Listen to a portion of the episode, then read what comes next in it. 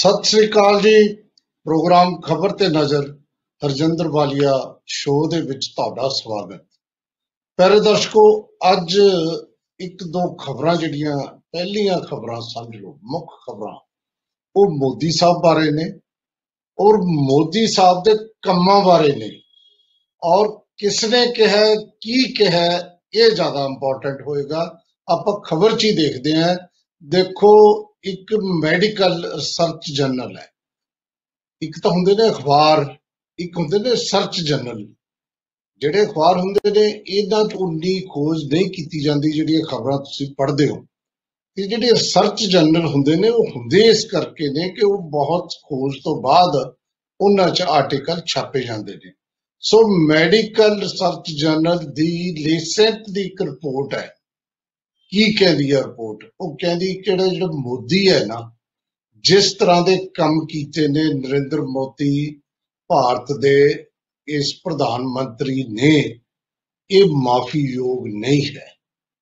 ਇਹ ਅਜਿਹੇ ਕੰਮ ਕੀਤੇ ਨੇ ਜਿਨ੍ਹਾਂ ਕਾਰਨ ਨਰਿੰਦਰ ਮੋਦੀ ਨੂੰ ਮਾਫ਼ ਨਹੀਂ ਕੀਤਾ ਜਾ ਸਕਦਾ। ਉਹਨਾਂ ਦੀ ਕਾਰਜ ਸ਼ੈਲੀ ਤੇ ਇੰਨੀਆਂ ਤਿੱਖੀਆਂ ਟਿੱਪਣੀਆਂ ਪਹਿਲਾਂ ਸਾਰੇ ਕਰਦੇ ਆ ਰਹੇ ਨੇ। ਪਹਿਲਾਂ ਆਪਾਂ ਸਾਰੇ ਵਰਲਡ ਪ੍ਰੈਸ ਦੇਖੀ ਸੀ, ਟਾਈਮ ਮੈਗਜ਼ੀਨ ਤੋਂ ਲੈ ਕੇ ਸਾਰੇ ਇਹ ਕਰ ਰਹੇ ਸੀ, ਲੇਕਿਨ ਇਸ ਰਿਸਰਚ ਜਰਨਲ ਨੇ ਜਿਹੜੀ ਗੱਲ ਕੀਤੀ ਹੈ ਇਹ ਤਾਂ ਆਪਣੇ ਆਪ 'ਚ ਬਹੁਤ ਅਹਿਮ ਹੈ। ਉਹ ਕੀ ਕਹਿੰਦੇ ਨੇ? ਕਹਿੰਦੇ ਦੇਖੋ, ਜਦੋਂ ਪਹਿਲੀ ਲਹਿਰ ਆਈ ਸੀ ਉਦੋਂ ਫਿਰ ਵੀ ਠੀਕ ਸੀ ਇਹ, ਲੇਕਿਨ ਉਦੋਂ ਬਾਅਦ ਏਡੀਆਂ ਵੱਡੀਆਂ ਗਲਤੀਆਂ, ਤੇ ਉਹ ਗਲਤੀਆਂ ਦਾ ਫਿਰ ਜ਼ਿਕਰ ਕਰਦੇ ਨੇ। ਕਿਹੜੀਆਂ ਕਿਹੜੀਆਂ ਗਲਤੀਆਂ? ਸਭ ਤੋਂ ਵੱਡੀ ਗਲਤੀ ਦਾ ਇਸ਼ਾਰਾ ਧਾਰਮਿਕ ਇਕੱਠ, ਮਤਲਬ ਕੁੰਭ ਜਿਹੜਾ ਉਹਨੂੰ ਆਗਿਆ ਦੇਣੀ। ਦੂਜਾ ਉਹ ਕਹਿੰਦੇ ਚੋਣ ਰੈਲੀਆਂ। ਫਿਰ ਚੋਣ ਰੈਲੀਆਂ ਤਾਂ ਵੀ ਆਪਾਂ ਨੂੰ ਪਤਾ ਬਹੁਤ ਗੱਲਾਂ ਹੋ ਚੁੱਕੀਆਂ ਨੇ ਵੀ ਬੰਗਾਲ 'ਚ ਕੀ ਕੀਤਾ ਇਹਨਾਂ ਨੇ, ਜਦੋਂ ਇਹਨਾਂ ਨੂੰ ਜਿਹੜਾ ਹੈ ਕਰੋਨਾ ਬਾਰੇ ਖਿਆਲ ਰੱਖਣਾ ਚਾਹੀਦਾ ਸੀ। ਤੀਸਰਾ ਸਵਾਲ ਜਿਹੜਾ ਵੱਡਾ ਉਠਾਇਆ ਉਹ ਹੈਲਥ ਸਿਸਟਮ ਤੇ ਉਠਾਇਆ। ਹੈਲਥ ਸਿਸਟਮ ਸਾਡਾ ਜਿਹੜਾ ਹੈ ਉਹ ਜਿਸ ਕਿਸਮ ਦਾ ਹੈ, ਇੰਡੀਆ ਦਾ ਹੈਲਥ ਸਿਸਟਮ, ਇਹ ਰਿਸਰਚ ਜਰਨਲ ਇਹ ਕਹਿੰਦਾ ਜਿਹਦੇ 'ਚ ਆਕਸੀਜਨ ਦੀ ਕਮੀ ਹੈ। ਜਿਸ 'ਚ ਉਹਨੇ ਇੱਕ ਗੱਲ ਹੋਰ ਲਿਖੀ ਹੈ ਕਿ ਸਾਡੇ ਕੋਲ ਡਾਕਟਰਾਂ ਦੀ ਕਮੀ ਹੈ, ਤਾਂ ਮੈਂ ਕਈ ਵਾਰ ਦੱਸ ਚੁੱਕਿਆ, ਤੇ ਜਿਹੜੇ ਡਾਕਟਰ ਕੰਮ ਕਰਦੇ ਨੇ ਉਹ ਥੱਕ ਗਏ ਨੇ, ਉਹਨਾਂ ਨੂੰ ਰੈਸਟ ਦੀ ਜ਼ਰੂਰਤ ਹੈ। ਵੈਸੇ ਇਹ ਗੱਲ ਸਹੀ ਹੈ। ਕੱਲ ਮੈਨੂੰ ਇੱਕ ਡਾਕਟਰ ਜਲੰਧਰ ਤੋਂ ਨਵਜੋਤ ਸਿੰਘ ਚੀਮਾ ਦਾ ਫੋਨ ਆਇਆ, ਤੇ ਜਦੋਂ ਮੈਂ ਉਹਨਾਂ ਦੀ ਗੱਲ ਸੁਣੀ ਤੇ ਉਹਨਾਂ ਦੀ ਇੱਕ ਵੀਡੀਓ ਦੇਖੀ, ਮੈਨੂੰ ਲੱਗਿਆ ਸਾਨੂੰ ਡਾਕਟਰਾਂ ਦਾ ਐਂਗਲ ਵੀ ਦੇਖਣਾ ਚਾਹੀਦਾ ਹੈ। ਅਸੀਂ ਲਗਾਤਾਰ ਇਹ ਕਹਿ ਰਹੇ ਹਾਂ ਕਿ ਇਹ ਡਾਕਟਰ ਜਿਹੜੇ ਨੇ ਕਾਲਾ ਬਜ਼ਾਰੀ ਹੋ ਰਹੀ ਹੈ, ਡਾਕਟਰ ਪੈਸੇ ਜ਼ਿਆਦਾ ਲੈ ਰਹੇ ਨੇ, ਪਰ ਜਿਹੜੇ ਡਾਕਟਰ ਕੰਮ ਕਰ ਰਹੇ ਨੇ ਉਹਨਾਂ ਬਾਰੇ ਵੀ ਸਾਨੂੰ ਸੋਚਣਾ ਚਾਹੀਦਾ ਹੈ। ਸੱਚਮੁੱਚ ਹੀ ਉਹਨਾਂ ਨੂੰ ਬ੍ਰੇਕ ਦੀ ਲੋੜ ਹੈ। ਬਹੁਤ ਥੱਕੇ ਹੋਏ ਨੇ ਔਰ ਬਹੁਤ ਥਾਵਾਂ ਤੇ ਜਿਹੜੇ ਨੇ ਡਾਕਟਰ ਮਰ ਵੀ ਰਹੇ ਨੇ। ਔਰ ਤੁਸੀਂ ਇਹ ਦੇਖਿਆ ਜਿਵੇਂ IMA ਨੇ ਕਿਹਾ, ਜਿੰਨਾ ਮਰਜ਼ੀ ਅੰਕੜਾ ਤੁਸੀਂ ਸਰਕਾਰ ਨੂੰ ਚਿੱਠੀ ਲਿਖੀ ਹੈ ਹੈਲਥ ਮਿਨਿਸਟਰੀ ਨੂੰ ਕਿ ਸਾਡੇ ਪਿਛਲੀ ਵਾਰ ਵੀ 700 ਤੋਂ ਵੱਧ ਬੰਦੇ ਮਰੇ ਸੀ, 146 ਹੁਣ ਜਾ ਚੁੱਕੇ ਨੇ। ਇਸ ਕਿਸਮ ਦੀ ਗੱਲ ਕੀਤੀ ਹੈ। ਇੱਥੋਂ ਲੱਗਦਾ ਹੈ ਕਿ ਇਸ ਆਰਟੀਕਲ ਦੇ ਵਿੱਚ ਜਿਹੜਾ ਇਹ ਜ਼ਿਕਰ ਹੈ ਕਿ ਡਾਕਟਰ ਥੱਕ ਗਏ ਨੇ, ਸਾਡੇ ਡਾਕਟਰ ਬਿਮਾਰ ਹੋ ਗਏ ਨੇ, ਇਹ ਵੀ ਗੱਲ ਠੀਕ ਹੈ। ਮੈਂ ਅੱਗੇ ਜਾ ਕੇ ਦੱਸੂ, ਦਿੱਲੀ ਦੇ ਇੱਕ ਹਸਪਤਾਲ ਦੇ ਵਿੱਚ 80% ਜਿਹੜਾ ਹੈ ਉਹ ਕਰਮਚਾਰੀ, ਉਹ ਸਟਾਫ ਸਾਰਾ ਹੀ ਜਿਹੜਾ ਕਰੋਨਾ ਪੋਜ਼ਿਟਿਵ ਹੋ ਗਿਆ। ਉਹਨਾਂ 'ਚ ਇੱਕ ਡਾਕਟਰ 53 ਸਾਲ ਦੀ ਉਮਰ 'ਚ ਜਾ ਵੀ ਚੁੱਕਿਆ। ਸੋ ਡਾਕਟਰ ਬਿਮਾਰ ਹੋ ਗਏ, ਕਹਿੰਦੇ ਬੈੱਡ ਇੱਥੇ ਨਹੀਂ ਹੈ, ਵੈਂਟੀਲੇਟਰ ਇੱਥੇ ਨਹੀਂ, ਦਵਾਈਆਂ ਇੱਥੇ ਨਹੀਂ, ਵੈਕਸੀਨ ਇੱਥੇ ਨਹੀਂ। ਇਹ ਦੇਸ਼ ਹੈ ਝੂਠ ਬੋਲਣ ਦੀ, ਇੱਥੋਂ ਦੀ ਪਰੰਪਰਾ ਬਣਾ ਲਈ ਕੋਈ ਹੋਵੇ। ਹੁਣ ਹੈਲਥ ਮਿਨਿਸਟਰ ਕੱਲ ਝੂਠ ਬੋਲਿਆ ਨਾ ਕਿ ਸਾਡੇ ਕੋਲ ਜਿਹੜੇ ਸਾਡੇ 4 ਲੱਖ ਮਰੀਜ਼ ਜਿਹੜੇ ਆਕਸੀਜਨ ਤੇ ਨੇ, ਸਾਡੇ 1.5 ਲੱਖ ਤੋਂ ਵੱਧ ਉਹ ਕਹਿੰਦਾ ਵੈਂਟੀਲੇਟਰ ਤੇ ਨੇ, ਲੇਕਿਨ ਸਾਡੇ ਕੋਲ ਵੈਂਟੀਲੇਟਰ ਤਾਂ ਲੱਖ ਤੋਂ ਘੱਟ ਨੇ। ਸਾਡੇ ਕੋਲ ICU ਜਿਹੜੇ ਨੇ ਉਹ ਬਹੁਤ ਘੱਟ ਨੇ ਜਿੰਨਾ ਉਹ ਡਾਟਾ ਦੇ ਰਹੇ ਨੇ। ਇਹਦਾ ਡਾਟਾ ਠੀਕ ਮੰਨੀਏ, ਇਹ ਆਪਾਂ ਅੱਗੇ ਜਾ ਕੇ ਗੱਲ ਕਰਾਂਗੇ।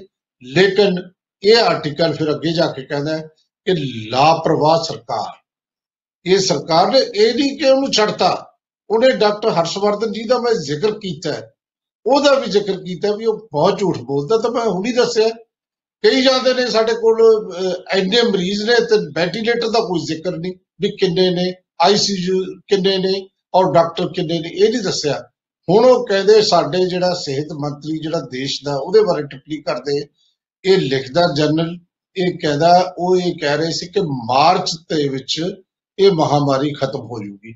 ਇੰਨਾ ਕਿਉਂ ਝੂਠ ਬੋਲਿਆ ਦੇਸ਼ ਨੂੰ, ਇਹ ਕਿਹਾ ਗਿਆ। ਤਾਂ ਹੁਣੇ ਜਿਹੜਾ the institute for health metrics and evolution, ਇਹ ਜਿਹੜਾ ਹੈ ਇਸ ਦਾ ਇਹ ਸੰਪਾਦਕੀ ਬਹੁਤ ਮਹਿੜੇ ਰੱਖਦਾ ਲੋਕਾਂ ਨੂੰ ਜਗਾਉਣ ਲਈ। ਹੁਣ ਉਹਨੇ ਕੋਈ ਹੋਰ ਗੱਲ ਕੀਤੀ ਹੈ, ਉਹ ਕਹਿੰਦਾ ਹੁਣ ਇੱਕ ਅਨੁਮਾਨ ਲਾ ਰਿਹਾ ਜਿਹੜੇ ਮਹਾਰਾ ਨੇ ਕਿਹਾ ਕਿ ਜਿਸ ਤਰ੍ਹਾਂ ਦੇ ਹਾਲਾਤ ਇੰਡੀਆ 'ਚ ਬਣੇ ਨੇ 1 ਅਗਸਤ ਤੱਕ 10 ਲੱਖ ਮੌਤਾਂ ਹੋ ਸਕਦੀਆਂ ਨੇ ਇਸ ਦੇਸ਼ ਦੇ ਵਿੱਚ। ਜੇ ਉਹ ਕਹਿੰਦਾ ਭਾਰਤ 'ਚ ਇਹ ਜਿਹਾ ਹੋ ਜਾਂਦਾ ਤਾਂ ਮੋਦੀ ਸਰਕਾਰ ਇਹ ਨੈਸ਼ਨਲ ਡਿਜ਼ਾਸਟਰ ਲਈ, ਇਹ ਰਾਸ਼ਟਰੀ ਤਬਾਹੀ ਲਈ ਜ਼ਿੰਮੇਵਾਰ ਹੋਵੇਗੀ। ਇਹ ਉਹਨੇ ਲਿਖਿਆ। ਹੁਣ ਤੁਸੀਂ ਕਹੋਗੇ ਕਿ ਅੱਜ ਤੁਸੀਂ ਬੋਲ ਰਹੇ ਹੋ, ਇਹ ਕਿਤੇ ਖਬਰਾਂ ਨਹੀਂ ਆ ਰਹੀਆਂ। ਸੱਚੀ ਗੱਲ ਇਹ ਹੈ ਕਿ ਹੁਣ ਸਾਡੇ ਦੇਸ਼ ਦੇ ਜਿਹੜਾ ਮੀਡੀਆ ਹੈ, ਪਾਲਤੂ ਮੀਡੀਆ ਹੈ, ਗੋਦੀ ਮੀਡੀਆ ਹੈ, ਤੇ ਜਿਹਨੂੰ ਮੈਂ ਟੀਰਾ ਮੀਡੀਆ ਦਾ ਨਾਮ ਦਿੱਤਾ ਹੈ, ਉਹਦਾ ਸਭ ਤੋਂ ਵੱਧ ਜ਼ੋਰ ਜਿਹੜਾ ਲੱਗਿਆ ਨਾ ਉਹ ਮੋਦੀ ਦੀ ਆਲੋਚਨਾ ਨੂੰ ਰੋਕਣ ਲਈ ਲੱਗਿਆ ਹੋਇਆ ਹੈ, ਮੋਦੀ ਦੀ ਛਵੀ ਬਣਾਉਣ ਲਈ, ਬਰਕਰਾਰ ਰੱਖਣ ਲਈ ਇੱਥੇ ਲੱਗਿਆ ਹੋਇਆ। ਤੁਹਾਨੂੰ ਸ਼ਾਇਦ ਪਿਛਲੇ ਦਿਨ ਇੱਕ ਖਬਰ ਸੁਣਾਈ ਸੀ ਕਿ ਝਾਰਖੰਡ ਦੇ ਮੁੱਖ ਮੰਤਰੀ ਨੇ ਕਿਹਾ ਸੀ ਕਿ ਮਨ ਕੀ ਬਾਤ ਬਹੁਤ ਹੋ ਗਈ, ਕਾਮ ਕੀ ਬਾਤ ਵੀ ਕਰ ਲਓ ਮੋਦੀ ਸਾਹਿਬ। ਉਸ ਤੋਂ ਬਾਅਦ ਇਹ ਗੱਲ ਨੂੰ ਕੰਟਰਡਿਕਟ ਕਰਨ ਲਈ ਕਿਵੇਂ ਆਈਟੀ ਸੈੱਲ ਲੱਗਿਆ, ਕਿਵੇਂ ਲੋਕ ਲੱਗੇ, ਕੱਲੇ ਕੱਲੇ ਇਸ਼ੂ ਨੂੰ ਲੈਂਦੇ ਨੇ, ਫਿਰ ਲੋਕਾਂ ਦੇ ਮਗਰ ਜਾਂਦੇ ਨੇ ਕਿ ਤੁਸੀਂ ਇਸ ਤਰ੍ਹਾਂ ਨਾ ਲਿਖੋ। ਸੋ ਇਹ ਸਾਰਾ ਕੁਝ ਹੈ ਉਹ ਲੱਗੇ ਹੋਏ ਨੇ ਕਿ ਮੋਦੀ ਸਾਹਿਬ ਦੀ ਕਿਸੇ ਨਾ ਕਿਸੇ ਤਰੀਕੇ ਨਾਲ ਆਲੋਚਨਾ ਨਾ ਹੋਵੇ। ਇਹ ਵੀ ਦਾਲ ਹੈ। ਇਹੀ ਇੱਕ ਵੱਡਾ ਕਾਰਨ ਹੈ ਕਿ ਜਦੋਂ ਸੁਪਰੀਮ ਕੋਰਟ ਇਹ ਕਹਿ ਦਿੰਦੀ ਹੈ ਕਿ ਅਸੀਂ ਫੋਰਸ ਜਿਹੜੀ ਟਾਸਕ ਫੋਰਸ ਬਣਾਵਾਂਗੇ ਜਿਹੜੀ ਆਕਸੀਜਨ ਵੰਡੂ, ਜਿਹੜੀ ਦਵਾਈਆਂ ਵੰਡੂ, ਇਹਦਾ ਮਤਲਬ ਬੜਾ ਸਪਸ਼ਟ ਹੈ ਕਿ ਮੋਦੀ ਸਾਹਿਬ ਨੂੰ ਉਹਨਾਂ ਨੇ ਰਿਜੈਕਟ ਕਰਤਾ। ਮੋਦੀ ਦਾ ਕੰਮ ਜਿਹੜਾ ਰਿਜੈਕਟ ਕਰਕੇ ਉਹਦੀ ਕਾਰਜਸ਼ੈਲੀ, ਇਮਾਨਦਾਰੀ, ਜਦੋਂ ਕਹਿੰਦੇ ਨੇ ਕਿ ਇਮਾਨਦਾਰੀ ਨਾਲ ਵੰਡੂ ਜਿਹਦੇ ਚ ਭੇਦਭਾਵ ਨਹੀਂ ਹੋਊ, ਇਹਦਾ ਮਤਲਬ ਪਹਿਲਾਂ ਭੇਦਭਾਵ ਹੁੰਦਾ ਸੀ। ਇਹ ਸੁਪਰੀਮ ਕੋਰਟ ਨੇ ਕਿਹਾ ਕਿ ਕਿੰਨੇ ਕੁ ਲੋਕਾਂ ਨੇ ਹਾਈਲਾਈਟ ਕੀਤੀ ਹੈ ਗੱਲ, ਛੋਟੀ ਜਿਹੀ ਖਬਰ ਆਈ ਹੈ, ਕੁਝ ਅਖਬਾਰਾਂ 'ਚ ਫਰੰਟ ਪੇਜ ਤੇ ਆਈ ਹੈ। ਤੋਂ ਅੱਜ ਭਗਵੰਤ ਮਾਨ ਨੇ ਕਿਹਾ ਇਹ ਤੇ ਆਪਾਂ ਗੱਲ ਕਰਦੇ ਹਾਂ ਅੱਗੇ ਜਾ ਕੇ, ਲੇਕਿਨ ਇਹ ਤਾਂ ਸੀ ਇੱਕ ਜਨਰਲ ਦੀ ਰਿਪੋਰਟ।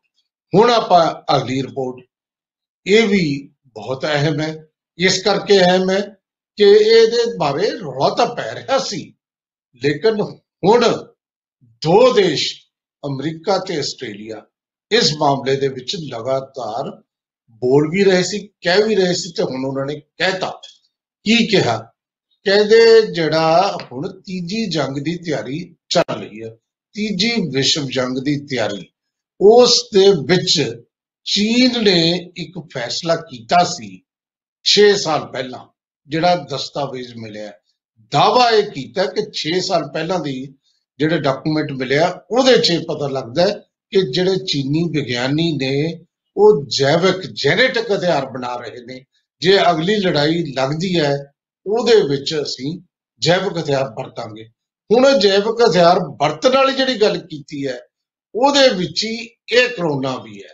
ਉਹ ਕਹਿੰਦੇ ਬਾਹਰ ਦੇ ਵਿੱਚ ਇਹ ਕਰੋਨੇ ਨੂੰ ਉਸ ਐਂਗਲ ਤੋਂ ਤਿਆਰ ਕਰ ਰਹੇ ਸੀ। ਇਹ ਰਿਪੋਰਟ ਇਹ ਕਹਿੰਦੀ ਹੈ ਜਿਹੜੀ ਪੀਪਲ ਚ ਲਿਬਰੇਸ਼ਨ ਆਰਮੀ ਹੈ ਨਾ ਉਹ ਇਸ ਪਾਸੇ ਲੱਗੀ ਹੋਈ ਸੀ।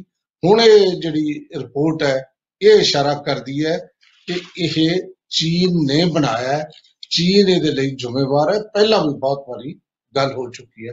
ਹੋਰ ਬਹੁਤ ਸਾਰੀਆਂ ਖਬਰਾਂ ਨੇ, ਲੇਕਿਨ ਮੈਂ ਹੁਣ ਉਹ ਡਰਾਉਂਦਾ ਨਹੀਂ ਕਿਉਂਕਿ ਮੈਨੂੰ ਬਹੁਤ ਵਾਰ ਕਿਹਾ ਜਾਂਦਾ ਕਿ ਤੁਸੀਂ ਆਂਕੜਿਆਂ ਨਾਲ ਡਰਾ ਦਿੰਦੇ ਹੋ, ਪਰ ਕਰੀਏ ਕੀ, ਮੇਰੀ ਕਿਹੜਾ ਮਤਲਬ ਸ਼ੌਕ ਹੈ, ਇਹ ਮਜਬੂਰੀ ਹੈ ਸੱਚ ਬੋਲਣਾ।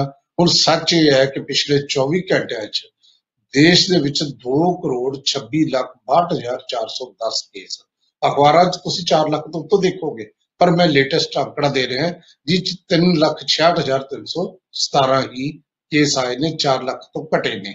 ਐਕਟਿਵ ਕੇਸ ਦੇਸ਼ 'ਚ 37,41,368 ਹੋ ਗਏ ਨੇ। ਕਹਿੰਦੇ ਜੀ ਠੀਕ ਹੋਣ ਵਾਲੇ, ਖਾਸ ਤੌਰ ਤੇ ਭਾਰਤੀ ਜਨਤਾ ਪਾਰਟੀ ਮੈਨੂੰ ਇਹ ਕਹਿ ਰਹੀ ਹੈ ਕਿ ਜਾਣਬੁੱਝ ਕੇ ਤੁਸੀਂ ਠੀਕ ਹੋਣ ਵਾਲਿਆਂ ਦੀ ਗਿਣਤੀ ਨਹੀਂ ਦੱਸਦੇ।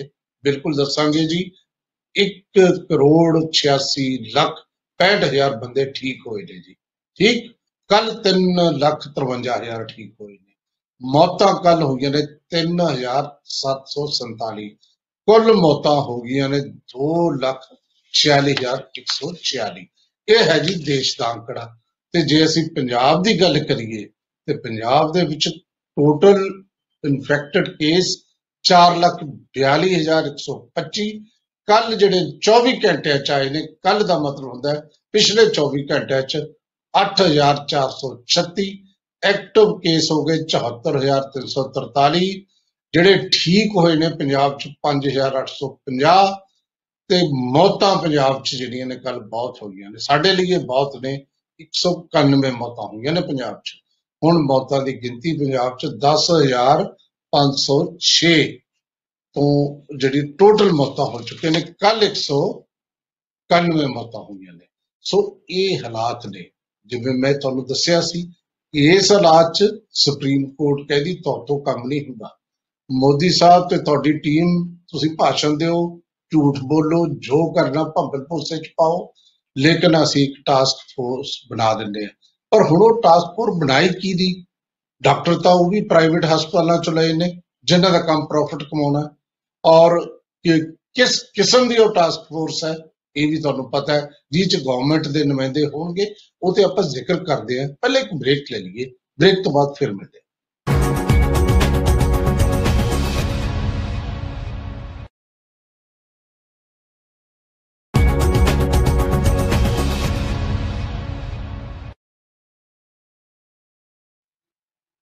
ਬ੍ਰੇਕ ਤੋਂ ਬਾਅਦ ਤੁਹਾਡਾ ਫਿਰ ਸਵਾਗਤ। ਬ੍ਰੇਕ ਤੇ ਜਾਣ ਤੋਂ ਪਹਿਲਾਂ ਦੱਸ ਰਿਹਾ ਸੀ ਕਿ ਸਾਡੇ ਦੇਸ਼ ਦੇ ਪ੍ਰਧਾਨ ਮੰਤਰੀ ਤੇ ਉਸ ਦੀ ਟੀਮ ਨੂੰ ਸਾਡੇ ਦੇਸ਼ ਦੀ ਉੱਚ ਅਦਾਲਤ ਸੁਪਰੀਮ ਕੋਰਟ ਇਹ ਕਹਿੰਦੀ ਹੈ ਕਿ ਤੁਸੀਂ ਕਾਬਲ ਨਹੀਂ ਰਹੇ ਕਰੋਨਾ ਦਾ ਮੁਕਾਬਲਾ ਕਰਨ ਲਈ। ਇਸੇ ਕਰਕੇ ਉਹਨਾਂ ਨੇ ਸੁਪਰੀਮ ਕੋਰਟ ਨੇ ਇੱਕ ਟਾਸਕ ਫੋਰਸ ਜਿਹੜੀ ਫੋਰਸ ਬਣਾਤੀ, ਜਿਹਦੇ 12 ਮੈਂਬਰ ਹੋਣਗੇ, 10 ਮੈਂਬਰ ਡਾਕਟਰਾਂ ਚ ਹੋਣਗੇ, ਬਾਕੀ ਬਿਊਰੋਕਰੈਟਸ ਹੋਣਗੇ। ਵੈਸੇ ਮੈਂ ਕਦੇ ਵੀ ਨਹੀਂ ਸਮਝਦਾ, ਮੈਂ ਡਾਇਰੈਕਟਰ ਰਿਹਾ, ਯੈਸ ਮੈਨੂੰ ਪਤਾ ਹੈ, ਪੜ੍ਹ ਕੇ ਰੱਟਾ ਚਾੜ ਕੇ ਆ ਸਕਦੇ ਨੇ, ਇਹ ਨਹੀਂ ਹੈ। ਲੇਕਿਨ ਇੱਕ ਇਨਫੋਰਮੇਸ਼ਨ ਹੁੰਦੀ ਹੈ, ਇੱਕ ਨੌਲੇਜ ਹੁੰਦੀ ਹੈ, ਇੱਕ ਵਿਜ਼ਡਮ ਹੁੰਦੀ ਹੈ। ਕਿੰਨੇ ਕੁ ਜਿਹੜੇ ਬਿਊਰੋਕਰੈਟ ਵਾਈਜ਼ ਹੁੰਦੇ ਨੇ ਇਹ ਵੀ ਦੇਖਣ ਵਾਲੀ ਗੱਲ ਹੈ। ਇਹ ਨਾ ਸਮਝ ਲਈਏ ਕਿ ਇੱਕ ਡੀਸੀ ਜਿਹੜਾ ਪਹਿਲਾਂ ਡੀਸੀ ਲੱਗ ਗਿਆ, ਫਿਰ ਉਹਨੂੰ ਹੈਲਥ ਸੈਕਟਰੀ ਲਾ ਦਿਓ, ਫਿਰ ਉਹਨੂੰ ਰੂਰਲ ਡਿਵੈਲਪਮੈਂਟ ਚ ਲਾ ਦਿਓ, ਫਿਰ ਉਹਨੂੰ ਕਿਤੇ ਲਾ ਦਿਓ, ਫਿਰ ਯੂਨੀਵਰਸਿਟੀ ਦਾ ਬਾਈ ਚਾਂਸ ਬਣਾ ਦਿਓ, ਉਹਨੂੰ ਸਾਰੇ ਕੰਮ ਆਉਂਦੇ ਨੇ। ਇਸ ਤਰ੍ਹਾਂ ਨਹੀਂ ਹੁੰਦਾ। ਇਹੀ ਤਾਂ ਸਾਡੇ ਦੇਸ਼ ਦੀ ਇੱਕ ਵੱਡੀ ਪ੍ਰੋਬਲਮ ਹੈ। ਅਸੀਂ ਸਮਝਦੇ ਹਾਂ ਕਿ ਸਾਰਾ ਕੁਛ ਹੀ ਜਿਹੜਾ ਹੈ ਯੈਸ ਕਰ ਸਕਦੇ ਨੇ। ਐਨੀਵੇ ਇਹ ਟਾਸਕ ਫੋਰਸ ਬਣ ਗਈ।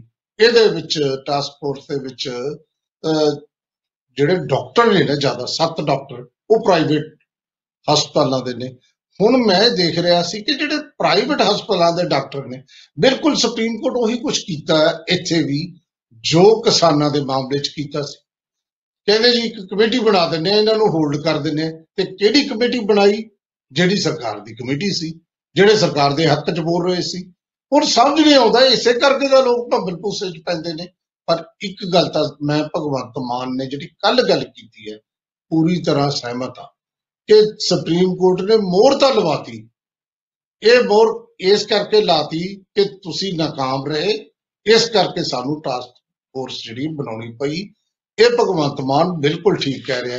ਪਰ ਮੈਂ ਇਹੀ ਕਹਿਣਾ ਵੀ ਇੰਨਾ ਜ਼ਿਆਦਾ ਮੀਡੀਆ ਤੇ ਖਰਚ ਕੀਤਾ ਜਾਂਦਾ ਹੈ, ਇਹ ਸਰਕਾਰ ਵੱਲੋਂ ਸੋਚ ਵੀ ਨਹੀਂ ਸਕਦੇ। ਮੈਂ ਕਦੇ ਤੁਹਾਨੂੰ ਪੂਰੇ ਡਾਟੇ ਦੇਊਂਗਾ, ਤੁਸੀਂ ਹੈਰਾਨ ਹੋ ਜਾਓਗੇ ਕਿ ਇੱਕ ਦਿਨ ਦਾ ਇੰਨਾ ਖਰਚਾ ਇਕੱਲੇ ਪ੍ਰਧਾਨ ਮੰਤਰੀ ਤੇ ਐਡਵਰਟਾਈਜ਼ਮੈਂਟ ਤੇ।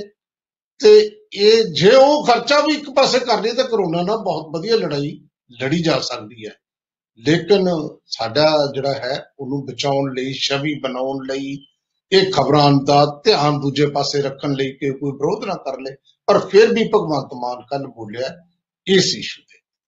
ਲੇਕਿਨ ਜਿਹੜਾ ਹਰ ਰੋਜ਼ ਬੋਲਦੇ ਨੇ ਰਾਹੁਲ ਗਾਂਧੀ ਜੀ, ਮੈਂ ਬਹੁਤ ਵਾਰ ਕਿਹਾ ਵੀ ਟਵੀਟ ਉਹਨਾਂ ਦੀ ਟੀਮ ਬਹੁਤ ਵਧੀਆ ਲੱਭ ਕੇ ਲਿਆਉਂਦੀ ਹੈ ਤੇ ਇਸ਼ੂ ਮੁੱਦੇ ਬੜੇ ਵਧੀਆ ਖੜੇ ਕਰਦੇ ਨੇ। ਆਪੋਜੀਸ਼ਨ ਦੇਸ਼ ਦੇ ਵਿੱਚ ਹੈ ਜਾਂ ਨਹੀਂ? ਜੇ ਹੈ ਤਾਂ ਮੈਨੂੰ ਦੱਸ ਦਿਓ ਕਿੱਥੇ ਆਪੋਜੀਸ਼ਨ। ਲੇਕਿਨ ਟਵੀਟ ਉਹਨਾਂ ਦਾ ਅੱਜ ਵੀ ਬਹੁਤ ਵਧੀਆ ਹੈ। ਕੀ ਅੱਜ? ਦੇਸ਼ ਕੋ ਪੀਐਮ ਆਵਾਸ ਨਹੀਂ, ਸਾਸ ਚਾਹੀਏ। ਸਾਨੂੰ ਰਾਜਾ ਜੀ ਦਾ ਮਹਿਲ ਨਹੀਂ, ਵੈਸੇ ਲੋਕਤੰਤਰ 'ਚ ਰਾਜਾ ਨਹੀਂ ਹੁੰਦਾ, ਪਰ ਜਿਹੜਾ ਬੰਦਾ ਰਾਜਾ ਸਮਝਣ ਲੱਗ ਜੇ ਫਿਰ ਰਾਜਾ ਹੀ ਆ ਉਹ। ਤੇ ਹੁਣ ਜਿਹੜਾ ਮਹਿਲ ਬਣ ਰਿਹਾ ਹੈ, ਇਹ ਉਹਨਾਂ ਦਾ ਜਿਹੜਾ ਰਾਹੁਲ ਗਾਂਧੀ ਦਾ ਇਸ਼ਾਰਾ ਸੈਂਟਰਲ ਵਿਸਟਾ ਪ੍ਰੋਜੈਕਟ ਵੱਲ ਹੈ। ਉਹ ਕਹਿੰਦੇ ਆਵਾਸ, ਉੱਥੇ ਆਵਾਸ ਬਣਨੇ ਨੇ ਨਾ, ਤੇ ਉੱਥੇ ਇੰਨਾ ਖਰਚਾ ਬੈਠਦਾ। ਜਹਾਜ਼ਾਂ ਦੀ ਵੀ ਗੱਲ ਕੀਤੀ ਜਾ ਸਕਦੀ ਸੀ, ਅੱਗੇ ਜਾ ਕੇ ਕੀਤੀ ਹੈ, ਪ੍ਰਾਇਓਰਟੀਜ਼ ਦੀ ਗੱਲ ਕੀਤੀ ਹੈ।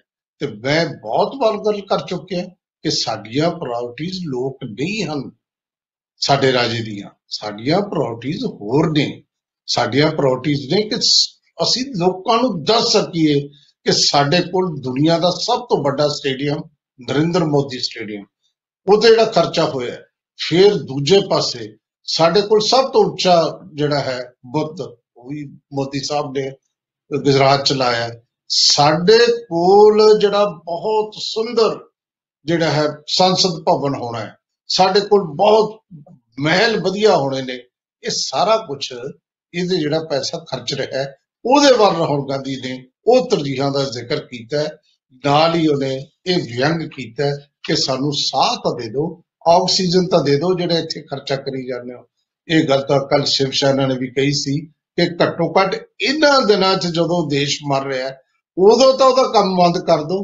ਲੇਕਿਨ ਨਹੀਂ, ਇਹ ਮਰਜ਼ੀ ਹੈ ਰਾਜੇ ਦੀ, ਉਸकी ਮਰਜ਼ੀ, ਆਪ ਦੇਖੇਗਾ। ਅੱਗੇ ਦੇਖੀਏ, ਹੁਣ ਰਾਹੁਲ ਗਾਂਧੀ ਹੋਰ ਟਵੀਟ ਕਰ, ਦੋ ਟਵੀਟ ਨੇ ਅੱਜ, ਕਹਿੰਦੇ ਜੀ ਹੁਣ ਪਿੰਡਾਂ 'ਚ ਵੜ ਗਿਆ ਕਰੋਨਾ ਤੇ ਦੇਸ਼ ਦਾ ਰਾਖੀ ਰੱਖਾ ਹੈ। ਪਹਿਲਾਂ ਕੌਣ ਰੱਖਾ ਸੀ ਜੀ ਗਾਂਧੀ ਜੀ? ਪਹਿਲਾਂ ਕੌਣ ਰੱਖਾ ਸੀ? ਉਦੋਂ ਤਾਂ ਰੱਬੀ ਰੱਖਾ ਸੀ, ਹੁਣ ਤੁਸੀਂ ਅੱਜ ਕਹਿਤਾ। ਇਹ ਸੱਚੀ ਗੱਲ ਆ, ਅਸੀਂ ਤਾਂ ਕੱਲ ਵੀ ਜ਼ਿਕਰ ਕੀਤਾ ਸੀ, ਪਿੰਡਾਂ 'ਚ ਮੌਤਾਂ ਦੀ ਗਿਣਤੀ ਵੀ ਵੱਧ ਹੈ ਔਰ ਪਰ ਅਸੀਂ ਜ਼ਿਕਰ ਨਹੀਂ ਹੋਣ ਦਿੰਦੇ। ਚਾਹੇ ਜੋਗੀ ਹੋਵੇ ਮੋਦੀ ਹੋਵੇ, ਜਿਵੇਂ 2000 ਤੋਂ ਵੱਧ ਪੰਚਾਇਤ ਇਲੈਕਸ਼ਨ ਦੇ ਵਿੱਚ ਲੋਕ ਮਰੇ ਨੇ, 706 ਤਾਂ ਅਧਿਆਪਕ ਮਰੇ ਨੇ ਯੂਪੀ 'ਚ। ਕਿੰਨੀਆਂ ਕੁ ਖਬਰਾਂ ਆ ਗਈਆਂ ਜਾਂ ਕਿੰਨੇ ਕੁ ਡਿਸਕਸ ਕਰ ਲਿਆ ਮੀਡੀਆ ਨੇ? ਇਹ ਇਸੇ ਤਰੀਕੇ ਨਾਲ ਹੁੰਦਾ ਜਿੱਥੇ ਪਾਲਤੂ ਮੀਡੀਆ ਦੀ ਬੋਲਬਾਲ ਜ਼ਿਆਦਾ ਹੋਵੇ। ਚਲੋ ਆਪਾਂ ਅੱਗੇ ਵਧੀਏ। ਆਪਾਂ ਹੁਣ ਆਪਾਂ ਗੱਲ ਮੋਦੀ ਸਾਹਿਬ ਤੇ ਕੈਪਟਨ ਸਾਹਿਬ ਦੀ ਕਰ ਲਈਏ। ਕੱਲ ਉਹਨਾਂ ਨੇ ਗੱਲਬਾਤ ਕੀਤੀ ਤੇ ਮੋਦੀ ਸਾਹਿਬ ਨੂੰ ਕੈਪਟਨ ਸਾਹਿਬ ਕਹਿੰਦੇ ਕਿ ਸਾਨੂੰ ਘੱਟੋ ਘੱਟ ਜਿਹੜੀ ਹੈ 300 ਮੀਟਰ ਟਨ ਆਕਸੀਜਨ ਚਾਹੀਦੀ ਹੈ। ਮੋਦੀ ਸਾਹਿਬ ਚਾਹੀਦੀ ਹੈ ਕਿਉਂਕਿ ਬਾਹਰੋਂ ਵੀ ਲੋਕ ਆ ਕੇ ਪੰਜਾਬ 'ਚ, ਉਹਨਾਂ ਨੂੰ ਤਾਂ ਆਕਸੀਜਨ ਦੀ ਲੋੜ ਹੈ। ਸਾਡੇ ਦੇਸ਼ ਦੇ ਵਿੱਚ ਫੰਡਾਮੈਂਟਲ ਰਾਈਟ ਹੈ ਜਿਹੜਾ ਕੋਈ ਕਿਤੇ ਵੀ ਜਾ ਕੇ ਇਲਾਜ ਕਰਾ ਸਕਦਾ ਹੈ, ਕਿਤੇ ਵੀ ਰਹਿ ਸਕਦਾ ਹੈ। ਤੇ ਇਸ ਕਰਕੇ ਕੋਈ ਵੀ ਇੱਥੇ ਆਉਂਦਾ ਉਹ ਦਾਖਲ ਹੋ ਜਾਂਦਾ। 267 ਜਿਹੜੀ ਮੀਟਰ ਟਨ ਜਿਹੜਾ ਕੋਟਾ ਉਹਨੂੰ ਵਧਾ ਦਿਓ ਤੇ 300 ਮੀਟਰ ਟਨ ਕਹਿ ਦਿਓ। ਇਹ ਇੱਕ ਹੈ ਕੈਪਟਨ ਸਾਹਿਬ ਨੇ। ਤੇ ਨਾਲ ਇਹ ਕਿਹਾ ਸਾਨੂੰ ਵੈਕਸੀਨ ਵੀ ਦੇ ਦਿਓ, ਤੇ ਨਾਲ ਇਹ ਕਿਹਾ ਕਿ ਅਸੀਂ ਝਾਰਖੰਡ ਤੋਂ ਸਭ ਤੋਂ ਜ਼ਿਆਦਾ ਵੈਕਸੀਨ ਜਿਹੜੀ ਆਕਸੀਜਨ ਆਉਂਦੀ ਹੈ 8-10 ਟੈਂਕਰ ਦੇ ਦਿਓ। ਲੈ ਕੇ ਕਾਹਦੇ ਚਾਹੀਏ ਜਿਹੜੀ ਐ ਮੰਗਿਆ? ਇਹ ਹੈ ਅਸਲ ਜਿਹੜੀ, ਜਦੋਂ ਅਸੀਂ ਦੇਖਦੇ ਆ ਨਾ ਕਿ ਕਿਸੇ ਟਾਈਮ ਅਨੰਦਪੁਰ ਮਤੇ ਦੀ ਗੱਲ ਹੁੰਦੀ ਸੀ, ਆਹ ਸੀ ਉਹ ਐ ਮੰਗ ਤੇ ਬਣਾਤਾ ਕੇਂਦਰ ਨੇ, ਤੋਂ ਉਹ ਮੰਗਿਆ ਕੈਪਟਨ ਸਾਹਿਬ ਨੇ। ਤੇ ਦੇਖਦੇ ਆ ਕੀ ਕੁਛ ਮਿਲਦਾ। ਪਰ ਇੱਕ ਗੱਲ ਹੈ ਕਿ ਹਾਲਾਤ ਠੀਕ ਨਹੀਂ। ਰਜਿੰਦਰਾ ਹਸਪਤਾਲ ਹੈ ਜਿਹੜਾ ਪਟਿਆਲੇ ਦਾ, ਇਹਨਾਂ ਦੇ ਬਜ਼ੁਰਗਾਂ ਦੇ ਨਾਂ ਤੇ, ਮਹਾਰਾਜਾ ਰਜਿੰਦਰ ਸਿੰਘ ਦੇ ਨਾਂ ਤੇ ਰਜਿੰਦਰਾ ਹਸਪਤਾਲ ਹੈ, ਮਹਿੰਦਰ ਸਿੰਘ ਨਾਂ ਤੇ ਮਹਿੰਦਰਾ ਕਾਲਜ ਹੈ, ਇਸ ਤਰ੍ਹਾਂ ਇਹਨਾਂ ਸਾਰੇ ਦੱਸੀ। ਸੋ ਉਸ ਹਸਪਤਾਲ ਦਾ ਇੱਕ ਵਾਰ ਤਾਂ ਪੂਰਾ ਹੀ ਫੌਜ ਦੇ ਹਵਾਲੇ ਕਰਤਾ ਤੇ ਹੁਣ ਫੌਜ ਬੁਲਾ ਲਈ ਗਈ ਹੈ। ਇਹ ਮੈਂ ਦੱਸਣਾ ਚਾਹੁੰਦਾ ਸੀ। ਪੰਜਾਬ ਦੇ ਵਿੱਚ ਅੱਜ ਤੋਂ ਵੈਕਸੀਨ ਲੱਗੂ 18 ਤੋਂ 44 ਸਾਲ ਵਾਲਿਆਂ ਨੂੰ। ਸਿਰਫ 1 ਲੱਖ ਡੋਜ਼ ਭੇਜੀ ਹੈ, ਤੋਂ 1 ਲੱਖ ਡੋਜ਼ ਮਿਲੀ ਹੈ। 30 ਲੱਖ ਡੋਜ਼ ਦਾ ਆਰਡਰ ਦਿੱਤਾ ਹੋਇਆ, ਜਦੋਂ ਮਿਲੂ ਉਦੋਂ ਲਾਈਵ ਚੱਲਾਂਗੇ। ਇਹ ਕੰਮ ਸ਼ੁਰੂ ਹੋਇਆ ਅੱਜ ਦੇ ਦਿਨ। ਜਿਹੜੀ ਅੱਜ ਜਿਹੜਾ ਹੈ ਸਾਰੀ ਮਜ਼ਦੂਰ ਜਿਹੜੇ ਹੁੰਦੇ ਨੇ, ਜਿਹੜੇ ਕੰਮ ਕਰਦੇ ਨੇ ਮਕਾਨ ਵਗੈਰਾ ਬਣਾਉਣ ਦਾ, ਉਹ ਸਾਰੀ ਦਾ ਕੰਮ ਕਰਨ ਵਾਲੇ ਮਜ਼ਦੂਰਾਂ ਦਾ ਲੱਗਣੀ ਹੈ। ਫਿਰ ਆਪਦੇ ਅਗਲੇ ਪੜਾਅ ਨੇ, ਜਿਵੇਂ ਕੋਈ ਬਿਮਾਰ ਹੈ ਅਗਲੇ ਪੜਾਅ 'ਚ ਬਿਮਾਰਾਂ ਨੂੰ ਦਿੱਤੀ ਜਾਣੀ ਹੈ। ਇਸ ਤਰ੍ਹਾਂ ਪੰਜਾਬ ਸਰਕਾਰ ਨੇ ਬਣਾਈ ਹੈ। ਵੈਸੇ ਕਦੇ ਕਦੇ ਮੈਨੂੰ ਇਸ ਦੇਸ਼ ਦੇ ਵਿੱਚ ਦੇਸ਼ ਕਹਿਣ ਤੋਂ ਹੁਣ ਕਈ ਵਾਰੀ ਸ਼ਰਮ ਇਸ ਕਰਕੇ ਆਉਂਦੀ ਹੈ ਕਿ ਕੋਈ ਬੰਦਾ ਤਾਂ ਜਿਹੜਾ ਹੈ ਇੱਥੇ ਸਹੀ ਤਰੀਕੇ ਨਾਲ ਇਸ ਦੁਨੀਆ ਤੋਂ ਆਪਣਾ ਸਫ਼ਰ ਪੂਰਾ ਕਰਕੇ ਜਾਵੇ। ਤੇ ਹੁਣ ਰਾਹੁਲ ਬੋਹਰਾ ਨਾਂ ਦਾ ਇੱਕ ਐਕਟਰ, ਸਿਰਫ 35 ਸਾਲ ਦੀ ਉਮਰ, ਉਹਨੂੰ ਟੀਵੀ ਤੇ ਵੀ ਉਹਦੀ ਡਾਕੂਮੈਂਟਰੀ मैं कल देखी, फिर मैं कभी देखिए तो कैसा बंदा है, तो याद आया जो शक्ल तो जो फोटो देखी तो फिर मेरे याद आया तो बहुत सी, लेकिन ओनू हो गया कोरोना। ਤੇ ਜਦੋਂ ਉਹਨੂੰ ਕਰੋਨਾ ਹੋਇਆ ਤੇ ਉਹ ਫਿਰ ਦਿੱਲੀ ਦਾ ਜਿਹੜਾ ਤਾਹਰਪੁਰ ਦਾ ਰਾਜੀਵ ਗਾਂਧੀ ਹਸਪਤਾਲ ਹੈ ਉਹਦੇ ਚ ਪਿਆ ਸੀ। ਉੱਥੇ ਉਹਦਾ ਆਕਸੀਜਨ ਲੈਵਲ ਘਟਿਆ ਹੋਇਆ ਸੀ। ਉਹ ਬਾਰ-ਬਾਰ ਫੇਸਬੁੱਕ ਤੇ ਮਿੰਨਤਾਂ ਕਰ ਰਿਹਾ ਸੀ, ਮੈਨੂੰ ਕੋਈ ਚੰਗੇ ਹਸਪਤਾਲ ਚ ਲੈ ਜਾਓ, ਮੈਂ ਇੱਥੇ ਨਹੀਂ ਬਚਣਾ, ਮੈਨੂੰ ਲੈ ਜਾਓ, ਇਹ ਕਹਿ ਰਿਹਾ ਸੀ। ਫਿਰ ਉਹਨੂੰ ਜਿਹੜਾ ਹੈ ਤਾਹਰਕਾ ਤੋਂ ਵੈਸੇ ਅਖੀਰਲੇ ਦਿਨ ਲੈ ਕੇ ਗਏ ਦਵਾਰਕਾ, ਪਰ ਸੱਚੀ ਗੱਲ ਜਿਹੜੀ ਮੈਂ ਦੱਸਣੀ ਚਾਹੁੰਦਾ, ਉਹਨੇ ਇੱਕ ਫੇਸਬੁੱਕ ਤੇ ਜਿਹੜੀ ਪੋਸਟ ਪਾਈ ਨਾ, ਮੁਝੇ ਵੀ ਅਗਰ ਇਲਾਜ ਮਿਲ ਜਾਤਾ ਤਾਂ ਮੈਂ ਵੀ ਬਚ ਜਾਤਾ, ਇਹ ਉਹਨੇ ਕਿਹਾ। ਸੱਚਮੁੱਚ ਹੀ ਜੇ ਪਾਲਤੂ ਮੀਡੀਆ ਨਹੀਂ ਬੋਲਦਾ, ਇਹ ਸਿਸਟਮ ਦੇ ਮੂੰਹ ਤੇ ਤਮਾਚਾ ਜਿਹਨੂੰ ਕਹਿੰਦੇ ਥੱਪੜ ਮਾਰ ਕੇ ਗਿਆ ਹੈ ਐਕਟਰ ਬੋਰਾ ਕਿ ਸਾਡਾ ਆਹ ਹਾਲ ਹੈ। ਔਰ ਇਹਨੇ ਇਕੱਲਾ ਹੀ ਨਹੀਂ ਕੀਤਾ, ਇਹ ਆਪਣੀ ਜਿਹੜੀ ਹੈ ਨਾ ਉਹਨੇ ਟੈਗ ਕੀਤੀ PM ਮੋਦੀ ਨੂੰ ਵੀ, ਮਨੀਸ਼ ਸਿਸੋਦੀਆ ਨੂੰ ਵੀ। ਤਾਂ ਇਸ ਤਰ੍ਹਾਂ ਲੋਕ ਜਾ ਰਹੇ ਨੇ ਆਕਸੀਜਨ ਦੀ ਕਮੀ ਨਾਲ, ਇਹ ਸਾਡੇ ਦੇਸ਼ ਦਾ ਹਾਲ ਹੈ। ਔਰ ਇੱਕ ਖਬਰ ਅਮਿਤਾਭ ਬੱਚਨ ਦੀ ਵੀ ਲੈ ਲਈਏ। ਅਮਿਤਾਭ ਬੱਚਨ ਦੀ ਮਾਂ ਸਿੱਖ ਫੈਮਿਲੀ ਚੋਂ ਸੀ, ਤਾਂ ਹੀ ਅਮਿਤਾਭ ਬੱਚਨ ਨੂੰ ਕਾਫੀ ਕੁਛ ਪਤਾ। ਨਾਨਕੇ ਸਿੱਖਾਂ ਦੇ ਘਰ ਹੋਣ, ਜਿਵੇਂ ਨਵਜੋਤ ਸਿੰਘ ਸਿੱਧੂ ਦੇ ਹਿੰਦੂਆਂ ਦੇ ਘਰ ਨੇ, ਇਹ ਫਿਰ ਦੋਨੇ ਰਿਲੀਜਨ ਜਿਹੜੇ ਬੈਠਦੇ ਇੱਥੇ ਕੋਈ ਜ਼ਿਆਦਾ ਫਰਕ ਨਹੀਂ, ਪਰ ਇਹ ਜ਼ਿਕਰ ਕਰਨਾ ਇਸ ਕਰਕੇ ਪੈ ਰਿਹਾ ਹੈ ਕਿ ਉਹ ਕਾਫੀ ਪ੍ਰਭਾਵਿਤ ਹੈ ਜਿਹੜੇ ਸਿੱਖ ਕੌਮ ਇਹਨਾਂ ਦਿਨਾਂ ਦੇ ਵਿੱਚ ਜਿਹੜੀ ਲੋਕ ਭਲਾਈ ਦੇ ਕੰਮ ਕਰ ਰਹੀ ਹੈ। ਤੇ ਉਹਨਾਂ ਚ ਲੋਕ ਭਲਾਈ ਦੇ ਕੰਮਾਂ ਚੋਂ ਗੁਰਦੁਆਰਾ ਰਕਾਬ ਗੰਜ ਦੇ ਲੱਕੀ ਸਾਹ ਬੰਜਾਰਾ ਹਾਲ ਦੇ ਵਿੱਚ ਅੱਜ ਤੋਂ ਜਿਹੜਾ ਹੈ 400 ਬੈੱਡ ਦਾ, ਲੇਕਿਨ ਅੱਜ 250 ਬੈੱਡ ਦਾ ਕੰਮ ਸ਼ੁਰੂ ਹੋ ਰਿਹਾ ਹੈ ਜਿਹੜਾ ਕੋਵਿਡ ਸੈਂਟਰ ਬਣਿਆ। ਔਰ ਉਹਦੇ ਵਿੱਚ ਅਮਿਤਾਭ ਬੱਚਨ ਨੇ 2 ਕਰੋੜ ਰੁਪਈਆ ਜਿਹੜਾ ਦਿੱਤਾ। ਮੈਂ ਅਮਿਤਾਭ ਬੱਚਨ ਦਾ ਜ਼ਿਕਰ ਇਸ ਕਰਕੇ, ਲੋਕਾਂ ਨੇ ਤਾਂ ਬਹੁਤ ਪੈਸੇ ਦਿੱਤੇ ਨੇ, ਆਕਸੀਜਨ ਦਿੱਤੀ ਹੈ, ਬੜਾ ਲੋਕ ਉੱਥੇ ਜਿਹੜਾ ਦਸਵੰਦ ਕੱਢ ਰਹੇ ਨੇ। ਔਰ ਮਨਜਿੰਦਰ ਸਿੰਘ ਸਿਰਸਾ ਦੀ ਗੱਲ ਮੈਂ ਸੁਣ ਰਿਹਾ ਸੀ ਕਿ ਇੱਥੇ ਕਿਸੇ ਤੋਂ ਕੋਈ ਪੈਸਾ ਨਹੀਂ ਲੈਣਾ, ਇਹ ਸਭ ਕੁਝ ਫ੍ਰੀ ਹੋਣਾ ਹੈ, ਖਾਣੇ ਤੋਂ ਲੈ ਕੇ ਦਵਾਈਆਂ ਐਵਰੀਥਿੰਗ ਸਾਰਾ ਕੁਝ ਫ੍ਰੀ ਹੈ। ਲੇਕਿਨ ਕਿਉਂਕਿ ਇਹ ਅਮਿਤਾਭ ਬੱਚਨ ਨੇ ਕੰਟਰੀਬਿਊਟ ਕੀਤਾ, ਇਸ ਕਰਕੇ ਉਹਦਾ ਜ਼ਿਕਰ ਕਰਨਾ ਬਣਦਾ ਹੈ। ਤਾਂ ਹੁਣ ਕੁਝ ਖਬਰਾਂ ਜਿਹੜੀਆਂ ਕਿਸਾਨਾਂ ਨਾਲ ਵੀ ਲੈਣੀਆਂ ਜ਼ਰੂਰੀ ਨੇ, ਲੇਕਿਨ ਇੱਕ ਮਾੜੀ ਖਬਰ ਹੈ ਕਿਸਾਨਾਂ ਦੇ ਮਾਮਲੇ ਦੇ ਵਿੱਚ। ਪਿਛਲੇ ਦਿਨੀ ਮੈਂ ਤੁਹਾਨੂੰ ਇੱਕ ਖਬਰ ਸੁਣਾਈ ਸੀ ਕਿ ਟਿੱਕਰੀ ਬਾਰਡਰ ਤੇ ਇੱਕ ਬੰਗਾਲ ਦੀ ਕੁੜੀ ਜਿਹੜੀ ਹੈ ਉਹਦੀ ਮੌਤ ਹੋ ਗਈ ਜਿਹੜੀ ਉੱਥੇ ਕਰੋਨਾ ਨਾਲ। ਲੇਕਿਨ ਹੁਣ ਜਿਹੜੀ ਖਬਰ ਆਈ ਹੈ ਉਹ ਬਹੁਤ ਜਿਹੜੀ ਹੈ ਉਦਾਸ ਕਰਨ ਵਾਲੀ ਹੈ। ਇਹ ਕੁੜੀ ਨਾਲ ਰੇਪ ਹੋਇਆ ਸੀ, ਉਹਦੇ ਪਿਤਾ ਨੇ ਇੱਕ ਰਿਪੋਰਟ ਲਿਖਾਈ ਹੈ ਬਾਦਲਗੜ੍ਹ ਥਾਣੇ 'ਚ। ਔਰ ਰੇਪ ਵੀ ਜਿਹੜਾ ਹੋਇਆ ਉਹ ਹੋਇਆ ਸੀ ਜਿਹੜੇ ਨਾਲ ਉਹਦੇ ਬੰਦੇ ਆਏ ਸੀ ਬੰਗਾਲ ਤੋਂ, ਜਿਹੜੇ ਜਿਨ੍ਹਾਂ ਨਾਲ ਉਹ ਆਈ ਸੀ ਕਹਿ ਲਓ ਉਹਨਾਂ ਨੇ ਕੀਤਾ ਸੀ। ਤੇ ਵੈਸੇ ਉੱਥੇ ਇੱਕ ਗਰੁੱਪ ਸੀ ਜਿਹੜਾ ਕਿਸਾਨ ਸੋਸ਼ਲ ਆਰਬੀ ਨਾਮ ਦੇ ਥੱਲੇ ਜਿਹਦੇ ਨਾਲ ਆਈ ਸੀ। ਹੁਣ ਇਹ ਕਿਹਾ ਕਿਸਾਨ ਮੋਰਚੇ ਨੇ ਕਿ ਅਸੀਂ ਕਿਸਾਨ ਆਰਮੀ ਜਿਹੜਾ ਹੈ ਨਾ ਸੋਸ਼ਲ ਆਰਮੀ, ਉਹਦੇ ਟੈਂਟ ਵੀ ਪੱਟਤਾ, ਉਹਦੇ ਪੋਸਟਰ ਵੀ ਉਤਾਰਤੇ, ਹੋਰਡਿੰਗ ਵੀ ਉਤਾਰਤੇ, ਤੇ ਉਹਦੇ ਨਾਲ ਸਾਡਾ ਬਾਈਕਾਟ ਹੈ। ਲੇਕਿਨ ਇਹਦੀ ਇਨਵੈਸਟੀਗੇਸ਼ਨ ਹੋ ਰਹੀ ਹੈ, ਮਾੜੀ ਖਬਰ ਹੈ। ਤੇ ਦੂਜੇ ਪਾਸੇ ਕਿਸਾਨ ਮੋਰਚੇ ਦੀ ਆਪਾਂ ਖਬਰ ਇਹ ਵੀ ਲੈਣੀ ਹੈ ਕਿ ਹੁਣ ਉੱਥੇ ਰੌਣਕਾਂ ਦੁਬਾਰਾ ਲੱਗ ਰਹੀਆਂ ਨੇ, ਤੇ ਇੱਥੇ ਰੌਣਕਾਂ ਲੱਗ ਰਹੀਆਂ ਨੇ, ਦਿੱਲੀ 'ਚ ਲਾਕਡਾਊਨ ਵਧਾ ਕੇ ਸਖਤੀਆਂ ਵੱਧ ਰਹੀਆਂ ਨੇ। 16 ਰਾਜਾਂ 'ਚ ਜਿਹੜੀ ਟੁਕੜੇ-ਟੁਕੜੇ ਲਾਕਡਾਊਨ ਸਾਡੇ ਦੇਸ਼ ਦੇ ਵਿੱਚ ਲੱਗਿਆ ਹੋਇਆ, ਇਹਦਾ ਆਪਾਂ ਜ਼ਿਕਰ ਕਰਨਾ। ਜ਼ਿਕਰ ਇਹ ਕਰਨਾ ਕਿ ਜਿੰਨੀ ਤੇਜ਼ੀ ਨਾਲ ਹੁਣ ਡਾਕਟਰਾਂ 'ਚ ਫੈਲ ਰਿਹਾ ਹੈ, ਇਹ ਵੀ ਦੇਖਣ ਵਾਲਾ ਹੈ ਕਰੋਨਾ। ਪੈਟਰੋਲ ਤੇ ਡੀਜ਼ਲ ਦਾ ਬੜਾ ਵਧੀਆ ਮੌਕਾ, ਹੋਰ ਮਹਿੰਗਾ ਹੋ ਗਿਆ। ਔਰ ਮਹਿੰਗਾ ਤਾਂ ਜਿਹੜਾ ਨਾਲ ਇੱਕ ਹੋਰ ਵੀ ਖਬਰ ਲੈਣੀ ਹੈ ਕਿ ਜਿਹੜਾ NHA ਦੇ ਕਰਮਚਾਰੀ ਹੜਤਾਲ ਤੇ ਨੇ, ਅੱਜ ਉਹ ਕਹਿਤਾ ਜੇ 10 ਵਜੇ ਤੱਕ ਨਹੀਂ ਆਉਂਦੇ ਤਾਂ ਨੌਕਰੀ ਤੋਂ ਕੱਢ ਦਾਂਗੇ। ਬਹੁਤ ਕੁਛ ਹੈ ਕਰੋਨਾ। ਅੰਮ੍ਰਿਤਸਰ ਦੀ ਟੈਸਟ ਲੈਬ ਹੈ, ਉਹਨੇ 932 ਲੋਕਾਂ ਨੂੰ ਕਰੋਨਾ ਪੋਜ਼ਿਟਿਵ ਕਰਤਾ। ਬਹੁਤ ਸਾਰੀਆਂ ਖਬਰਾਂ ਨੇ, ਲੇਕਿਨ ਹੁਣ ਹੋ ਗਿਆ ਬ੍ਰੇਕ ਦਾ ਟਾਈਮ। ਪਹਿਲਾਂ ਲੈਂਦੇ ਹਾਂ ਬ੍ਰੇਕ। ਬ੍ਰੇਕ ਤੇ ਜਾਣ ਤੋਂ ਪਹਿਲਾਂ ਯਾਦ ਕਰਾਵਾਂ, ਤੁਸੀਂ ਅਗਲਾ ਹਿੱਸਾ ਤੇ ਪਹਿਲੇ ਦੋਨੇ ਹਿੱਸੇ ਦੇਖ ਸਕੋਗੇ 12 ਵਜੇ ਜਦੋਂ ਅਸੀਂ ਰੀਟੈਲੀਕਾਸਟ ਕਰਾਂਗੇ। ਤੁਸੀਂ YouTube ਤੇ Facebook ਤੇ ਦੇਖ ਵੀ ਸਕਦੇ ਹੋ, ਕਮੈਂਟ ਦੇਖ ਵੀ ਸਕਦੇ ਹੋ। ਤੇ YouTube ਤੋਂ ਇਲਾਵਾ ਤੁਸੀਂ ਸਾਡਾ ਜਿਹੜਾ ਹੈ ਪੌਡਕਾਸਟ ਗੂਗਲ ਔਰ ਐਪਲ ਤੇ ਜਾ ਕੇ ਵੀ ਸੁਣ ਸਕਦੇ ਹੋ, ਔਰ ਨਾਲ ਉਹ ਤੋਂ ਬਾਅਦ ਤੁਸੀਂ ਜਿਹੜਾ ਹਰਜਿੰਦਰ ਵਾਲੀਆ YouTube ਚੈਨਲ ਹੈ ਉੱਥੇ ਜਾ ਕੇ ਵੀ ਤੁਸੀਂ ਦੇਖ ਸਕਦੇ ਹੋ। ਲੈਂਦੇ ਹਾਂ ਇੱਕ ਬ੍ਰੇਕ।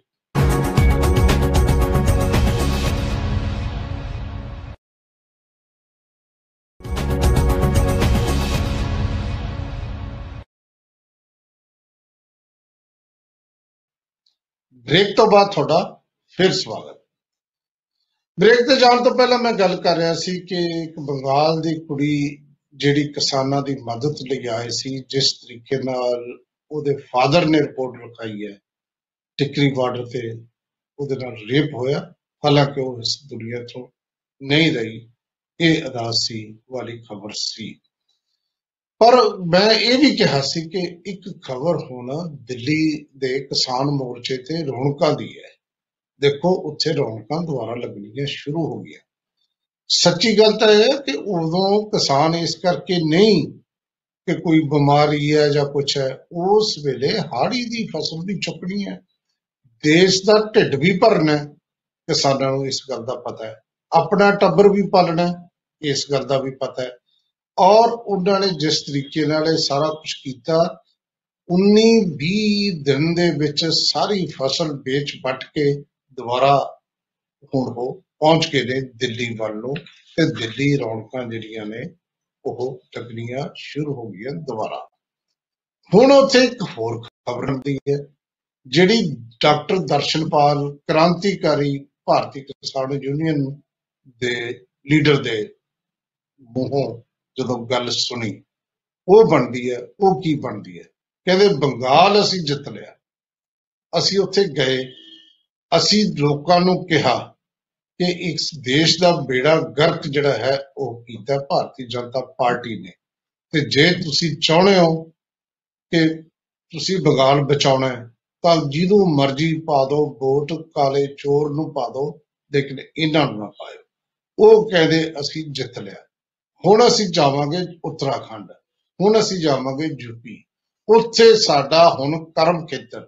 ਦਰਸ਼ਨਪਾਲ ਇਹ ਕਹਿੰਦਾ ਸਾਡਾ ਕਰਮ ਖੇਤਰ ਹੁਣ ਹੋਏਗਾ ਯੂਪੀ ਤੇ ਉੱਤਰਾਖੰਡ, ਉੱਥੇ ਅਸੀਂ ਜਾ ਕੇ ਲੋਕਾਂ ਨੂੰ ਦੱਸਾਂਗੇ।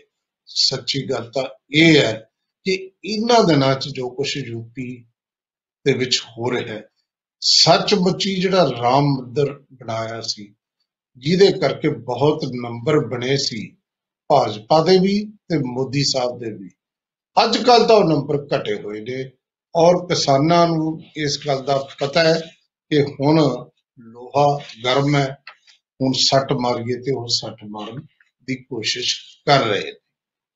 ਹੁਣ ਆਪਾਂ ਦਿੱਲੀ ਦੀ ਗੱਲ ਕੀਤੀ ਕਿ ਕਿਸਾਨ ਦਿੱਲੀ ਵੱਲ ਨੂੰ ਜਾ ਰਹੇ ਨੇ, ਬਾਰਡਰਾਂ ਤੇ ਜਾ ਰਹੇ ਨੇ, ਲੇਕਿਨ ਦਿੱਲੀ ਵਾਲਿਆਂ ਨੇ ਕੀ ਕੀਤਾ ਕਿ ਹੁਣ ਲੌਕਡਾਊਨ ਵਧਾਤਾ।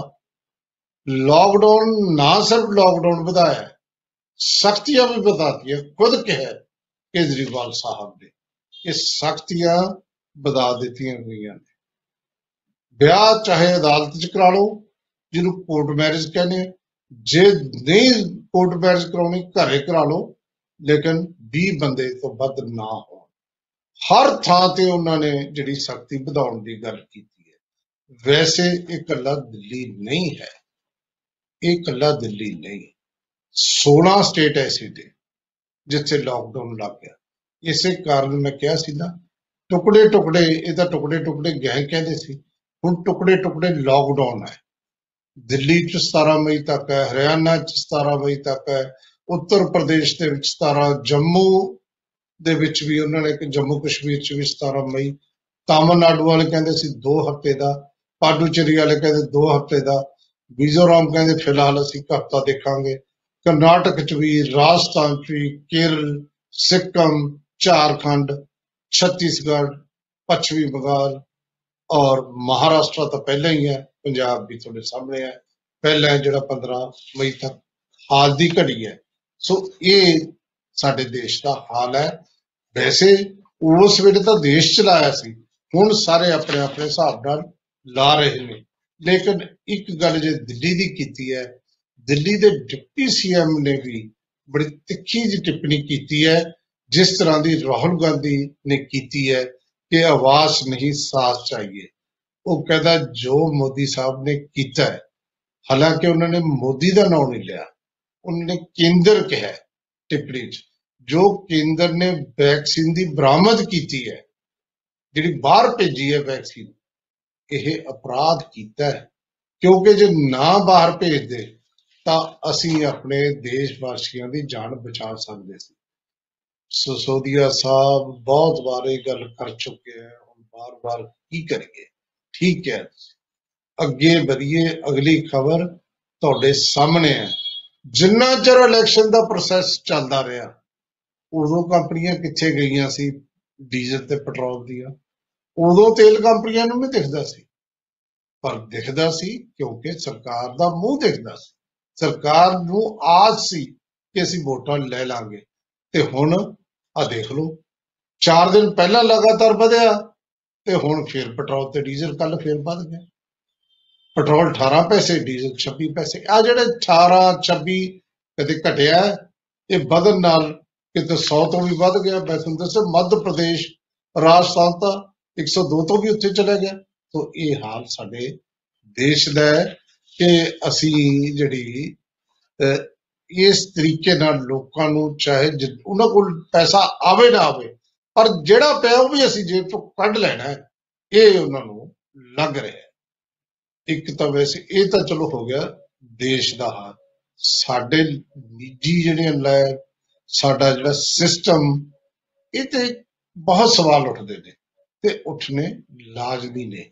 हुण अमृतसर की एक जिहड़ी लैब है, टेस्टिंग लैब है, ਉਹਦਾ ਜ਼ਿਕਰ करना इस करके बनता है कि कितनी अनगहली वरती गई। होया ये कि इक्को थां ते जिहड़े सैंपल जिहड़े पहलां दे 5 डॉक्टर सी, उत्थे 5 डॉक्टरां ने सैंपल दित्ते, बहुत वधिया तरीके नाल सैंपल देते भी रिजल्ट दसो सानूं की आऊगा, ते रिजल्ट की आया कि 5 दी रिपोर्ट पॉजिटिव आ गई। हुण ओह डॉक्टर ने उन्हां नूं पता है भी कोई सिम्पटम नहीं ਤੇ ਇਸ ਕਰਕੇ ਪੋਜ਼ਿਟਿਵ ਕਿਵੇਂ ਆ ਗਈ। ਹੈਰਾਨ ਤਾਂ ਹੋਏ ਪਰ ਉਹਨਾਂ ਨੇ ਟੈਸਟ ਦੁਬਾਰਾ ਕਰਾਇਆ ਤੇ ਪਤਾ ਲੱਗਿਆ ਕਿ ਜੀ ਇਹ ਨੈਗੇਟਿਵ ਨੇ। ਉਸ ਤੋਂ ਬਾਅਦ ਹੋਇਆ ਕਿ ਜਦੋਂ ਜਾਂਚ ਹੋਈ ਅਸਲ ਦੇ ਵਿੱਚ ਜਿਹੜੀ ਕੰਟੇਨਰ ਦੇ ਵਿੱਚ ਸੈਂਪਲ ਰੱਖੇ ਗਏ ਸੀ ਉਹ ਕੰਟੇਨਰ ਦੇ ਵਿੱਚ ਪੋਜ਼ਿਟਿਵ ਦੇ ਜਿਹੜੇ ਹੈ ਇਨਫੈਕਸ਼ਨ ਸੀ ਜਾਂ ਪੋਜ਼ਿਟਿਵ ਸੈਂਪਲ ਪਏ ਸੀ। ਤਾਂ ਜਦੋਂ ਇਹ ਹੋਇਆ ਸਭ ਦੇ ਸੈਂਪਲ ਉੱਥੇ ਰੱਖਤੇ, ਸਾਰੇ पॉजिटिव हो गए, 932 बंदे पॉजिटिव आए। उस करके हुण तुसीं दसो कि इन्हां दिनां च जदों लोकां दे टैस्ट तां ही करा रहे ना, जे लोकां नूं शक आ तां चलो डॉक्टर सी, ते इह इस तरह दे हाल दे विच असीं चल रहे हैं। ते फिर सानूं कदे ना कदे इस तरह दी गल करनी पैंदी है ते गल तां सानूं इह भी करनी पैंदी है कि करोना दीआं कल्लियां गल्लां ना करो, जो कुछ चल रहा है सियासत ओहदा भी जिक्र कर लो, ओहदा भी कर लेते हैं। फिर आई है एक ट्वीट नवजोत सिंह सिद्धू दी, इस वार तां होर भी तिखे है। की कहते हैं सिद्धू साहब, कहते पंजाब दे विच कांग्रेस का राज नहीं है, बादलों का राज है। कांग्रेस तां मिली जुली सरकार चल रही है, बहुत पुराना उन्हां दा स्टाइल है जिहड़ा 75-25 मतलब कैप्टन ते बादल यह रल के सरकार चला रहे हैं। ये उन्होंने कहने का मतलब वो कहते हैं कि अफसरशाही जिहड़ी है साडी, नौकरशाह जिहड़े अफसर कहना किहदा बनते ने, बादलों का बनते ने, यह साडा जिहड़ी सरकार का कहना नहीं बनते। इत्थे माफिया राज चल रहा है। गल यह है असल दे विच ये जिहड़ी गल कही नवजोत सिंह सिद्धू ने उन्होंने लोगों को जवाब देने की कोशिश की है जिहड़े मिले सी कैप्टन साहब नूं MLA, वो भी तो यही कह रहे हैं कि साडी जिहड़ी है वो नहीं सुनता, जिहड़ा ब्यूरोक्रेसी है साडी गल नहीं सुनता, ब्यूरोक्रेसी जिहड़ी है साडे नाल धक्का करती है। कैप्टन साहब कहते कोई गल नहीं मैं कहना है, तो ये लगातार हुण जदों सरकार जा रही है उस वेले तक इस तरह की गल कैप्टन साहब कह रहे हैं। लेकिन नवजोत सिंह सिद्धू का इस वेले ट्वीट करना और उहदा बहुत सारे लोगों ने मन्निया भी है, पर दूजे पासे कोर दसदा तुहानूं हुण नवजोत सिंह सिद्धू के खिलाफ भी थोड़ा बहुता कैप्टन साहब ने कहा बोलो, तो हुण लोग जां उन्हां दे जिहड़े कैप्टन साहब के बंदे ने उन्होंने कहना शुरू किया मौका प्रस्त है। ये तो सियासत चलना ही है, देखते हैं कहानी किधर नूं जांदी है।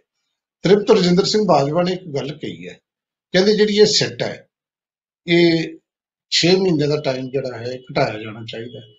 ये तो थोड़े नवजोत सिंह सिद्धू ने भी कहा सी कि 6 महीने का टाइम का मतलब यह है कि गल नूं लटका दो, उदों बाद कोड लग जाना।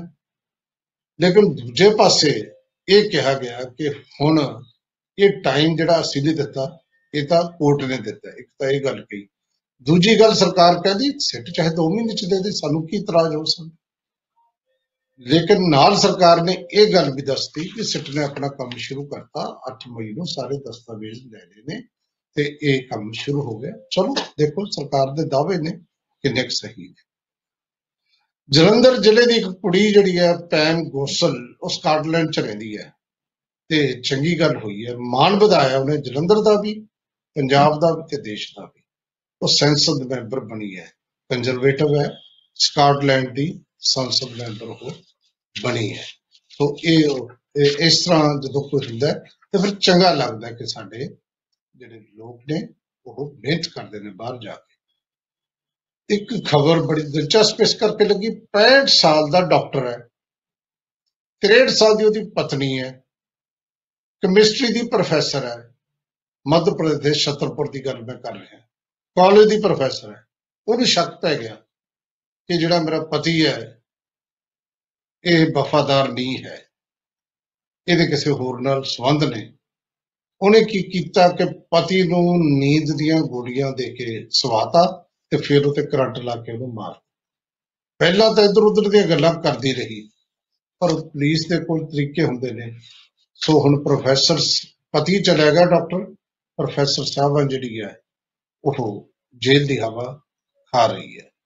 ਸੋ ਮੈਂ ਤੁਹਾਨੂੰ ਸ਼ੁਰੂ ਚ ਦੱਸਿਆ ਸੀ, ਦਿੱਲੀ ਦਾ ਇੱਕ ਸਰੋਜ ਸੁਪਰ ਸਪੈਸ਼ਲਿਟੀ ਹਸਪਤਾਲ ਹੈ, 80% ਲੋਕ ਉੱਥੇ ਜਿਹੜੇ ਪੋਜ਼ਿਟਿਵ ਨੇ।